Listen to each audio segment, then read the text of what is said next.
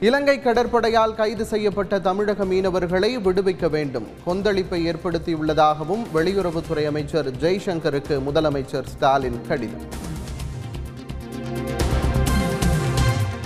தமிழகத்தில் அனல் பறக்கும் நகர்ப்புற உள்ளாட்சி தேர்தல் களம். தேர்தல் பறக்கும் படையினர் தீவிர கண்காணிப்பு. கேரள முதலமைச்சர் பினராயி விஜயனுக்கு முதலமைச்சர் மு ஸ்டாலின் கடிதம்.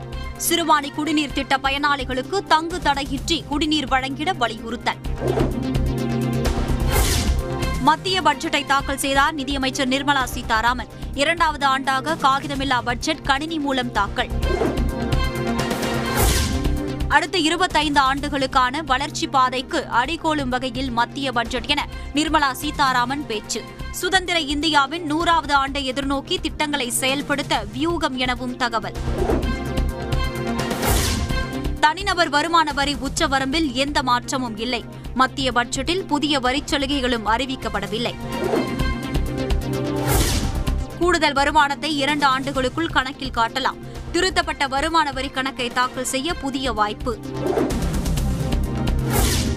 மத்திய ரிசர்வ் வங்கி சார்பில் டிஜிட்டல் பணம் அறிமுகம் செய்யப்படும். பிளாக் செயின் உள்ளிட்ட தொழில்நுட்பங்கள் பயன்படுத்தப்படும் என பட்ஜெட்டில் அறிவிப்பு. மெய்நிகர் சொத்துக்களின் பரிமாற்றத்திற்கு முப்பது சதவீதம் வரி மத்திய பட்ஜெட்டில் நிதியமைச்சர் அறிவிப்பு. மாநில அரசுகளுக்கு மூன்று ஆண்டுகளுக்கு வட்டியில்லா கடன் ஒரு லட்சம் கோடி ரூபாய் ஒதுக்கீடு செய்துள்ளதாக மத்திய பட்ஜெட்டில் அறிவிப்பு.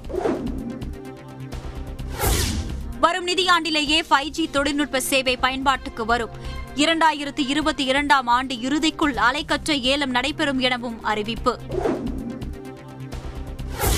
நாட்டின் அனைத்து கிராமங்களுக்கும் கண்ணாடி இழை மூலம் இணைய சேவை. தனியார் பொதுத்துறை பங்களிப்புடன் செயல்படுத்தப்படும் என அறிவிப்பு.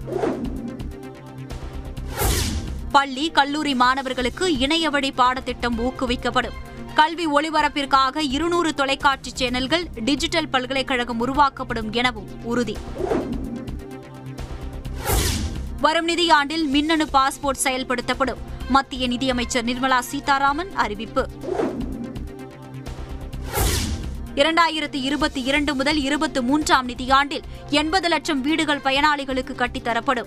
நாற்பத்தி எட்டாயிரம் கோடி ரூபாய் ஒதுக்கீடு செய்யப்பட்டுள்ளதாகவும் பட்ஜெட்டில் அறிவிப்பு. மாநிலங்களின் ஒப்புதலுடன் நதிகள் இணைப்பு திட்டம் செயல்படுத்தப்படும். கங்கை கோதாவரி கிருஷ்ணா காவிரி நதிகள் இணைப்புக்கான இறுதி திட்டம் தயார் எனவும் அறிவிப்பு.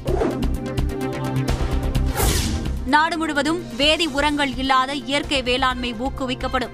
ட்ரோன் மூலம் பயிர்களை ஆய்வு செய்யவும் திட்டம். விவசாயிகளிடம் வேளாண் விளைபொருட்களை கொள்முதல் செய்ய இரண்டு புள்ளி மூன்று ஏழு லட்சம் கோடி ரூபாய் ஒதுக்கீடு மத்திய பட்ஜெட்டில் நிதியமைச்சர் அறிவிப்பு. அறுபத்தி எட்டு சதவீத பாதுகாப்பு தளவாடங்கள் உள்நாட்டிலேயே கொள்முதல் செய்யப்படும். தற்சார்பு பாரதம் திட்டத்தின் கீழ் ஊக்குவிப்பு நடவடிக்கைகள். ஒரே நாடு ஒரே பத்திரப்பதிவு திட்டம் செயல்படுத்தப்படும். மத்திய பட்ஜெட்டில் நிர்மலா சீதாராமன் அறிவிப்பு. வரும் மூன்று ஆண்டுகளில் நானூறு நவீன ரயில்கள் சேவைகள் இணைக்கப்படும். நாடு முழுவதும் நூறு சரக்கு போக்குவரத்து முனையங்கள் உருவாக்கப்படும் எனவும் அறிவிப்பு. அடுத்த நூறு ஆண்டுகளுக்கான பட்ஜெட். பொருளாதாரத்தை வலுப்படுத்தும் சாமானிய மனிதர்களுக்கு புதிய வாய்ப்புகளை உருவாக்கும் என்றும் பிரதமர் மோடி பாராட்டு. மத்திய பட்ஜெட் ஜீரோ பட்ஜெட் ஏழை நடுத்தர மக்களுக்கு ஏமாற்றம் என்றும் காங்கிரஸ் எம்பி ராகுல் காந்தி கருத்து. மக்களை ஏமாற்றும் கவர்ச்சியான budget DMK MP T K S Elangovan கருத்து. நதிநீர் இணைப்பு திட்டங்களுக்கு அதிமுக சார்பில் நன்றி. நாட்டை முன்னேற்ற பாதையில் அழைத்துச் செல்லும் பட்ஜெட் என்றும் எடப்பாடி பழனிசாமி பாராட்டு. முதலாளித்துவ பட்ஜெட்டை மக்கள் நிராகரிப்பார்கள். முன்னாள் நிதியமைச்சர் ப. சிதம்பரம் விமர்சனம். நகர்ப்புற உள்ளாட்சி தேர்தலுக்கான அதிமுகவின் நான்கு மற்றும் ஐந்தாம் கட்ட வேட்பாளர் பட்டியல்கள் வெளியீடு.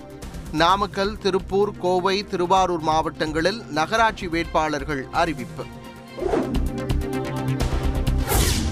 தமிழகம் முழுவதும் பள்ளி கல்லூரிகள் இன்று திறப்பு. நீண்ட நாட்களுக்கு பின் நேரடி வகுப்புகளுக்கு ஆர்வத்துடன் வருகை தந்த மாணவர்கள்.